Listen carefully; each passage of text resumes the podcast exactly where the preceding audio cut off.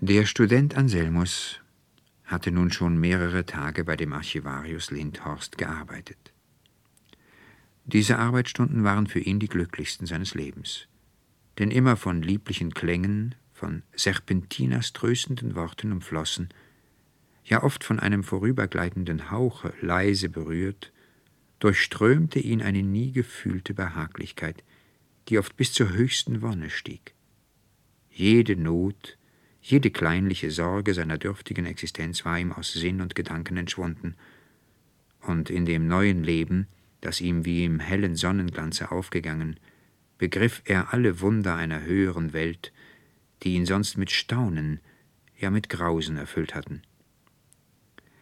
Mit dem Abschreiben ging es sehr schnell, indem es ihn immer mehr dünkte, er schreibe nur längst gekannte Züge auf das Pergament hin und dürfe kaum nach dem Original sehen, um alles mit der größten Genauigkeit nachzumalen.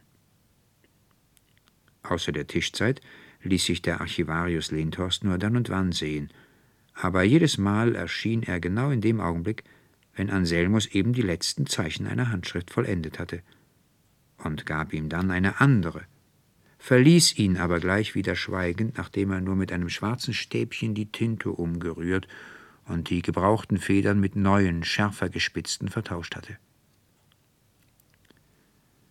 Eines Tages, als Anselmus mit dem Glockenschlag zwölf bereits die Treppe hinaufgestiegen, fand er die Tür, durch die er gewöhnlich hineingegangen, verschlossen.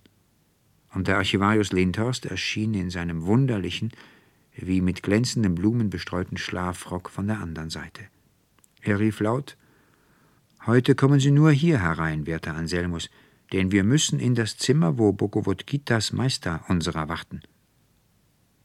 Er schritt durch den Korridor und führte Anselmus durch dieselben Gemächer und Säle wie das erste Mal. Der Student Anselmus erstaunte aufs Neue über die wunderbare Herrlichkeit des Gartens, aber er sah nun deutlich, dass manche seltsame Blüten, die an den dunklen Büschen hingen, eigentlich in glänzenden Farben prunkende Insekten waren, die mit den Flüglein auf und niederschlugen und durcheinander tanzend und wirbelnd sich mit ihren Saugrüsseln zu liebkosen schienen.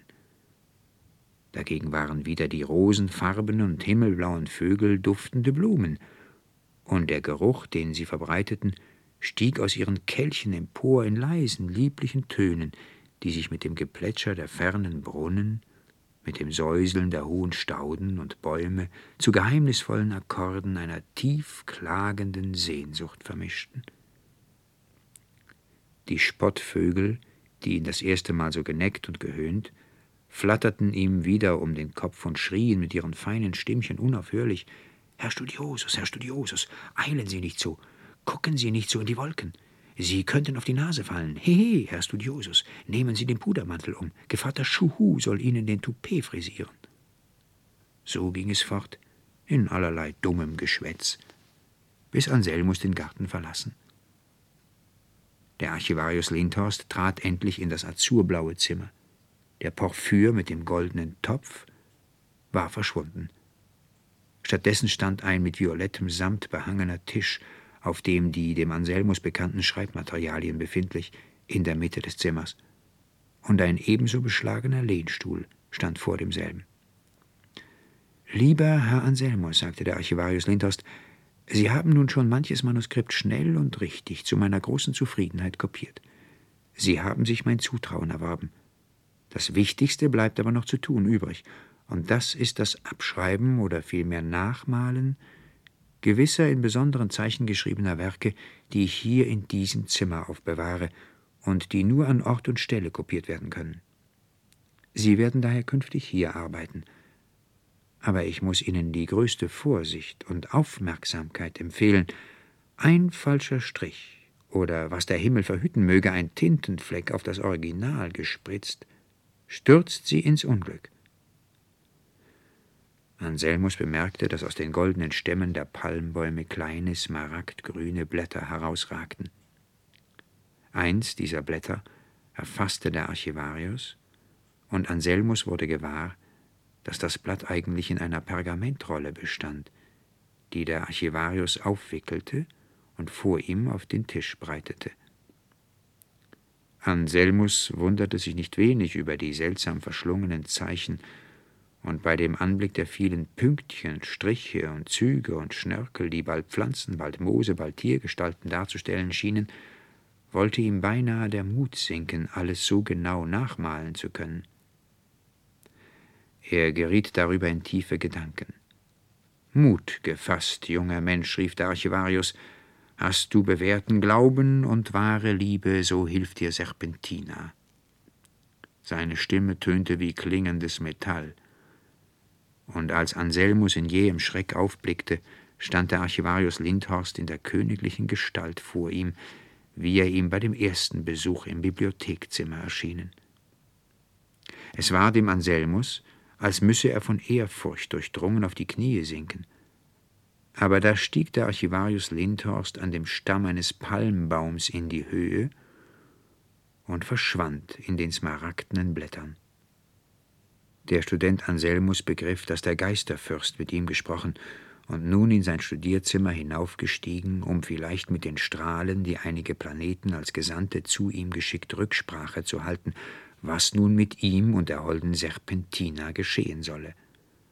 Auch kann es sein, dachte er ferner, dass ihn Neues von den Quellen des Nils erwartet oder dass ein Magus aus Lappland ihn besucht.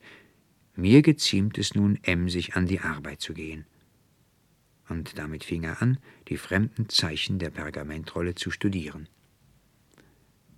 Die wunderbare Musik des Gartens tönte zu ihm herüber und umgab ihn mit süßen, lieblichen Düften.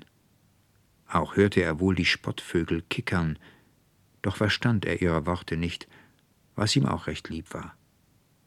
Zuweilen war es auch, als rauschten die smaragdenen Blätter der Palmbäume, und als strahlten dann die holden Kristallklänge, welche Anselmus an jenem verhängnisvollen Himmelfahrtstage unter dem Holunderbusch hörte, durch das Zimmer. Der Student Anselmus, wunderbar gestärkt durch dies Tönen und Leuchten, richtete immer fester und fester Sinn und Gedanken auf die Überschrift der Pergamentrolle, und bald fühlte er, wie aus dem Innersten heraus, dass die Zeichen nichts anders bedeuten könnten als die Worte von der Vermählung des Salamanders mit der grünen Schlange. Da ertönte ein starker Dreiklang heller Kristallglocken. Anselmus, lieber Anselmus, wehte es ihm zu aus den Blättern, und o oh Wunder, an dem Stamm des Palmbaums schlängelte sich die grüne Schlange herab. Serpentina, holde Serpentina, rief Anselmus wie im Wahnsinn des höchsten Entzückens, denn sowie er schärfer hinblickte, da war es ja ein liebliches, herrliches Mädchen, die mit den dunkelblauen Augen, wie sie in seinem Inneren lebten, voll unaussprechlicher Sehnsucht ihn anschauend ihm entgegenschwebte.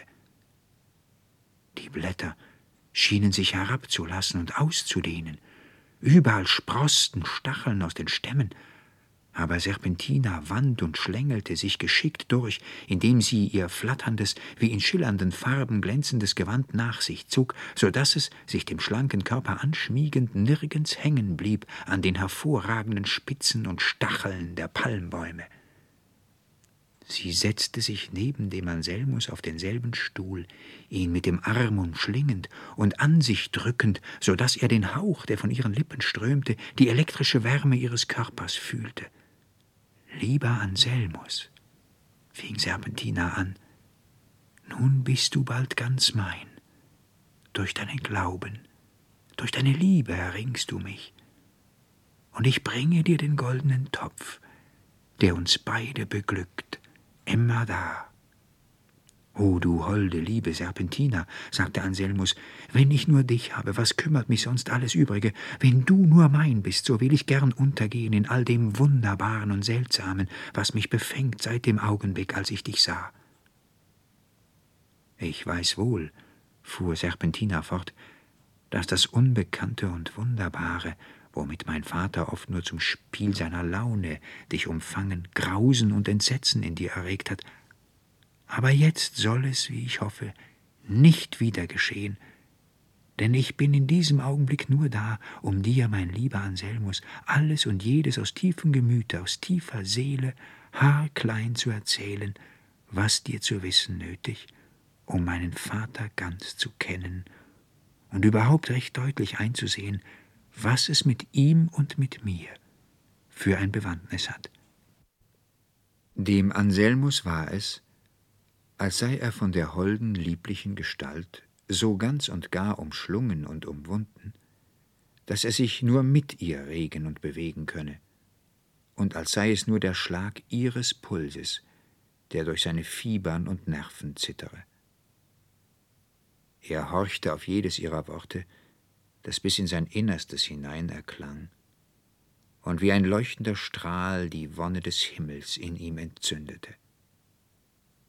Er hatte den Arm um ihren schlanker als schlanken Leib gelegt, aber der schillernde, glänzende Stoff ihres Gewandes war so glatt, so schlüpfrig, dass es ihm schien, als könne sie, sich ihm schnell entwindend, unaufhaltsam entschlüpfen. Und er erbebte bei dem Gedanken. Ach, verlass mich nicht, holde Serpentina, rief er unwillkürlich aus. Nur du bist mein Leben. Nicht eher heute, sagte Serpentina, als bis ich alles erzählt habe, was du in deiner Liebe zu mir begreifen kannst. Wisse also, Geliebter, dass mein Vater aus dem wunderbaren Geschlecht der Salamander abstammt und dass ich mein Dasein seiner Liebe zur grünen Schlange verdanke. In uralter Zeit herrschte in dem Wunderlande Atlantis der mächtige Geisterfürst Phosphorus, dem die Elementargeister dienten. Einst ging der Salamander, den er vor allen liebte, es war mein Vater, in dem prächtigen Garten, den des Phosphorus Mutter mit ihren schönsten Gaben auf das herrlichste geschmückt hatte, umher und hörte, wie eine hohe Lilie in leisen Tönen sang, drücke fest die Äuglein zu, bis mein Geliebter der Morgenwind dich weckt. Er trat hinzu. Von seinem glühenden Hauch berührt, erschloss die Lilie ihre Blätter, und er erblickte der Lilie Tochter, die grüne Schlange, welche in dem Kelch schlummerte. Da wurde der Salamander von heißer Liebe zu der schönen Schlange ergriffen, und er raubte sie der Lilie, deren Düfte in namenloser Klage vergebens im ganzen Garten nach der geliebten Tochter riefen. Denn der Salamander hatte sie in das Schloss des Phosphorus getragen und bat ihn, vermähle mich mit der Geliebten, denn sie soll mein eigen sein immerdar. Törichter, was verlangst du? sprach der Geisterfürst, wisse, dass einst die Lilie meine Geliebte war und mit mir herrschte. Aber der Funke, den ich in sie warf, drohte sie zu vernichten, und nur der Sieg über den schwarzen Drachen, den jetzt die Erdgeister in Ketten gebunden halten, erhielt die Lilie, dass ihre Blätter stark genug blieben, den Funken in sich zu schließen und zu bewahren. Aber wenn du die grüne Schlange umarmst, wird deine Glut den Körper verzehren und ein neues Wesen schnell emporkeimend sich dir entschwingen. Der Salamander achtete der Warnung des Geisterfürsten nicht. Voll glühenden Verlangens schloss er die grüne Schlange in seine Arme. Sie zerfiel in Asche, und ein geflügeltes Wesen, aus der Asche geboren, rauschte fort durch die Lüfte. Da ergriff den Salamander der Wahnsinn der Verzweiflung, und er rannte Feuer und Flammen sprühend durch den Garten und verheerte ihn in wilder Wut, dass die schönsten Blumen und Blüten verbrannt niedersanken und ihr Jammer die Luft erfüllte. Der hocherzürnte Geisterfürst erfasste im Grimm den Salamander und sprach Ausgeraset hat dein Feuer, erloschen sind deine Flammen, erblindet deine Strahlen, sinke hinab zu den Erdgeistern, die mögen dich necken und höhnen und gefangen halten, bis der Feuerstoff sich wieder entzündet und mit dir als einem neuen Wesen aus der Erde emporstrahlt. Der arme Salamander sank erloschen hinab. Aber da trat der alte mürrische Erdgeist, der des Phosphorus Gärtner war, hinzu und sprach Herr, wer sollte mehr über den Salamander klagen als ich? Habe ich nicht all die schönen Blumen, die er verbrannt, mit meinen schönsten Metallen geputzt? Habe ich nicht ihre Keime wacker gehegt und gepflegt und an ihnen manche schöne Farbe verschwendet? Und doch nehme ich mich des armen Salamanders an, den nur die Liebe, von der du selbst schon oft, o Herr, befangen, zur Verzweiflung getrieben, in der er den Garten verwüstet. Erlasse ihm die zu harte Strafe. Sein Feuer ist für jetzt erloschen, sprach der Geisterfürst, in der unglücklichen Zeit, wenn die Sprache der Natur dem entarteten Geschlecht der Menschen nicht mehr verständlich sein. Wenn die Elementargeister, in ihre Regionen gebannt, nur aus weiter Ferne in dumpfen Anklängen zu den Menschen sprechen werden. Wenn, dem harmonischen Kreise entrückt, nur ein unendliches Sehnen ihm die dunkle Kunde von dem wundervollen Reiche geben wird, das er sonst bewohnen durfte, als noch Glaube und Liebe in seinem Gemüte wohnten. In dieser unglücklichen Zeit entzündet sich der Feuerstoff des Salamanders aufs Neue. Doch nur zum Menschen keimt er empor und muss, ganz eingehend in das dürftige Leben, dessen Bedrängnisse ertragen aber nicht allein die Erinnerung an seinen Urzustand soll ihm bleiben, sondern er lebt auch wieder auf in der heiligen Harmonie mit der ganzen Natur. Er versteht ihre Wunder, und die Macht der verbrüderten Geister steht ihm zu Gebote. In einem Lilienbusch findet er dann die grüne Schlange wieder, und die Frucht seiner Vermählung mit ihr sind drei Töchter, die den Menschen in der Gestalt der Mutter erscheinen. Zur Frühlingszeit sollen sie sich in den dunklen Holunderbusch hängen und ihre lieblichen Kristallstimmen ertönen lassen. Findet sich dann in der dürftigen, armseligen Zeit der innern Verstocktheit ein Jüngling, der ihren Gesang vernimmt, ja blickt ihn eine der Schlänglein mit ihren holdseligen Augen an, entzündet der Blick in ihm die Ahnung des fernen, wundervollen Landes, zu dem er sich mutig emporschwingen kann, wenn er die Bürde des Gemeinen abgeworfen, keimt mit der Liebe zur Schlange in ihm der Glaube an die Wunder der Natur, ja an seine eigene Existenz in diesen Wundern glutvoll und lebendig auf. So wird die Schlange sein. Aber nicht er, bis drei Jünglinge dieser Art erfunden und mit den drei Töchtern vermählt werden, darf der Salamander seine lästige Bürde abwerfen und zu seinen Brüdern gehen. Erlaube, Herr, sagte der Erdgeist, dass ich diesen drei Töchtern ein Geschenk mache, das ihr Leben mit dem gefundenen Gemahl verherrlicht. Jede erhält von mir einen Topf vom schönsten Metall, das ich besitze. Den poliere ich mit Strahlen, die ich dem Diamant entnommen. In seinem Glanze soll sich unser wundervolles Reich, wie es jetzt im Einklang mit der ganzen Natur besteht, in blendendem herrlichen Widerschein abspiegeln. Aus seinem Innern aber, in dem Augenblick der Vermählung, eine Feuerlilie entsprießen, deren ewige Blüte den bewährt befundenen Jüngling süß duftend umfängt. Bald wird er dann ihre Sprache, die Wunder unseres Reiches verstehen und selbst mit der Geliebten in Atlantis wohnen. Du weißt nun wohl, lieber Anselmus, dass mein Vater eben der Salamander ist, von dem ich dir erzählt. Er musste seiner höheren Natur unerachtet sich den kleinlichsten Bedrängnissen des gemeinen Lebens unterwerfen, und daher kommt wohl oft die schadenfrohe Laune, mit der er manche neckt. Er hat mir oft gesagt, dass für die innere Geistesbeschaffenheit, wie sie der Geisterfürst Phosphorus damals als Bedingnis der Vermählung mit mir und meinen Schwestern aufgestellt, man jetzt einen Ausdruck habe, der aber nur zu oft unschicklicherweise gemissbraucht werde. Man nenne das nämlich ein kindliches poetisches Gemüt. Oft finde man dieses Gemüt bei Jünglingen, die der hohen Einfachheit ihrer Sitten wegen und weil es ihnen ganz an der sogenannten Weltbildung fehle, von dem Pöbel verspottet würden.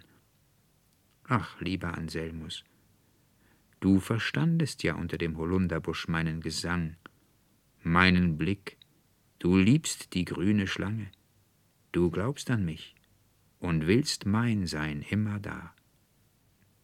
Die schöne Lilie wird emporblühen aus dem goldenen Topf, und wir werden vereint glücklich und selig in Atlantis wohnen. Aber nicht verhehlen kann ich dir, dass im grässlichen Kampf mit den Salamandern und Erdgeistern sich der schwarze Drache loswand und durch die Lüfte davonbrauste. Phosphorus hält ihn zwar wieder in Banden, aber aus den schwarzen Federn, die im Kampfe auf die Erde stäubten, keimten feindliche Geister empor, die überall den Salamandern und Erdgeistern widerstreben. Jenes Weib, das dir so feindlich ist, lieber Anselmus, und die, wie mein Vater recht gut weiß, nach dem Besitz des goldenen Topfes strebt, hat ihr Dasein der Liebe einer solchen, aus dem Fittich des Drachen herabgestäubten Feder zu einer Runkelrübe zu verdanken. Sie erkennt ihren Ursprung und ihre Gewalt, denn in dem Stöhnen, in den Zuckungen des gefangenen Drachen werden ihr die Geheimnisse mancher wundervollen Konstellation offenbar. Und sie bietet alle Mittel auf, von außen hinein ins Innere zu wirken, wogegen sie mein Vater mit den Blitzen, die aus dem Innern des Salamanders hervorschießen, bekämpft. Alle die feindlichen Prinzipe, die in schädlichen Kräutern und giftigen Tieren wohnen, sammelt sie und erregt, sie mischend in günstiger Konstellation, manchen bösen Spuk, der des Menschen Sinne mit Grauen und Entsetzen befängt und ihn der Macht jener Dämonen, die der Drache im Kampfe unterliegend erzeugte, unterwirft. Nimm dich vor der Alten in Acht, lieber Anselmus. Sie ist dir Feind, weil dein kindlich frommes Gemüt schon manchen ihrer bösen Zauber vernichtet. Halte treu, treu an mir. Bald bist du am Ziel. Oh, meine, meine Serpentina, rief der Student Anselmus, wie sollte ich denn nur von dir lassen können? Wie sollte ich dich nicht lieben ewiglich? Ein Kuss brannte auf seinem Munde. Er erwachte wie aus einem tiefen Traume. Serpentina war verschwunden. Es schlug sechs Uhr. Da fiel es ihm schwer aufs Herz, dass er nicht das Mindeste kopiert habe. Er blickte voll Besorgnis, was der Archivarius wohl sagen werde, auf das Blatt. Und oh Wunder! Die Kopie des geheimnisvollen Manuskripts war glücklich beendigt. Und er glaubte, schärfer die Züge betrachtend, Serpentinas Erzählung von ihrem Vater, dem Liebling des Geisterfürsten Phosphorus im Wunderlande Atlantis, abgeschrieben zu haben. Jetzt trat der Archivarius Lindhorst in seinem weißgrauen Überrock, den Hut auf dem Kopfe, den Stock in der Hand herein. Er sah in das von dem Anselmus beschriebene Pergament, nahm eine große Prise und sagte lächelnd Das dachte ich wohl. Nun, hier ist der Speziestaler, Herr Anselmus. Jetzt wollen wir noch nach dem Linkischen Bade gehen. Nur mir nach. Alles das Seltsame und Wundervolle, welches dem Studenten Anselmus täglich begegnet war, hatte ihn ganz dem gewöhnlichen Leben entrückt. Er sah keinen seiner Freunde mehr und harrte jeden Morgen mit Ungeduld auf die zwölfte Stunde, die ihm sein Paradies aufschloss. Und doch, indem sein ganzes Gemüt der holden Serpentina und den Wundern des Feenreichs bei dem Archivarius Lindhorst zugewandt war, musste er zuweilen unwillkürlich an Veronika denken. Ja, manchmal schien es ihm, als träte sie zu ihm hin und gestehe errötend, wie herzlich sie ihn liebe und wie sie danach trachte, ihn den Phantomen, von denen er nur geneckt und verhöhnt werde, zu entreißen. Zuweilen war es, als risse eine fremde, plötzlich auf ihn einbrechende Macht ihn unwiderstehlich hin zur vergessenen Veronika, und er müsse ihr folgen, wohin sie nur wolle, als sei er festgekettet an das Mädchen. Gerade in der Nacht darauf, als er Serpentina zum ersten Mal in der Gestalt einer wunderbar holdseligen Jungfrau geschaut, Als ihm das wunderbare Geheimnis der Vermählung des Salamanders mit der grünen Schlange offenbar worden, trat ihm Veronika lebhafter vor Augen als jemals. Ja, erst als er erwachte, wurde er deutlich gewahr, dass er nur geträumt habe. Da er überzeugt gewesen, Veronika sei wirklich bei ihm und klage mit dem Ausdruck eines tiefen Schmerzes, der sein Innerstes durchdrang, dass er ihre innige Liebe den fantastischen Erscheinungen, die nur seine innere Zerrüttung hervorrufe, aufopfern und noch darüber in Unglück und Verderben geraten werde. Veronika war liebenswürdiger, als er sie je gesehen. Er konnte sie kaum aus den Gedanken bringen. Und dieser Zustand verursachte ihm eine Qual, der er bei einem Morgenspaziergang zu entrinnen hoffte. Eine geheime magische Gewalt zog ihn vor das Pirnaer Tor. Und eben wollte er in eine Nebenstraße einbiegen, als der Konrektor Paulmann hinter ihm herkommend laut rief: Ei, ei, wertester Herr Anselmus, amice, amice, wo um des Himmels willen stecken Sie denn? Sie lassen sich ja gar nicht mehr sehen. Wissen Sie wohl, dass sich Veronika recht sehnt, wieder einmal eins mit Ihnen zu singen? Nun kommen Sie nur. Sie wollten ja doch zu mir. Der Student Anselmus ging notgedrungen mit dem Konrektor. Als sie in das Haus traten, kam ihnen Veronika, sehr sauber und sorgfältig gekleidet, entgegen, so dass der Konrektor Paul mal voll Erstaunen fragte: Nun, warum so geputzt? Hat man den Besuch erwartet? Aber hier bringe ich den Herrn Anselmus. Als der Student Anselmus sittig und artig der Veronika die Hand küsste, fühlte er einen leisen Druck, der wie ein Glutstrom durch alle Fibern und Nerven zuckte. Veronika war die Heiterkeit, die Anmut selbst. Und als Paulmann nach seinem Studierzimmer gegangen, wusste sie durch allerhand Neckerei und Schalkheit den Anselmus so hinaufzuschrauben, dass er alle Blödigkeit vergaß und sich zuletzt mit dem ausgelassenen Mädchen im Zimmer herumjagte.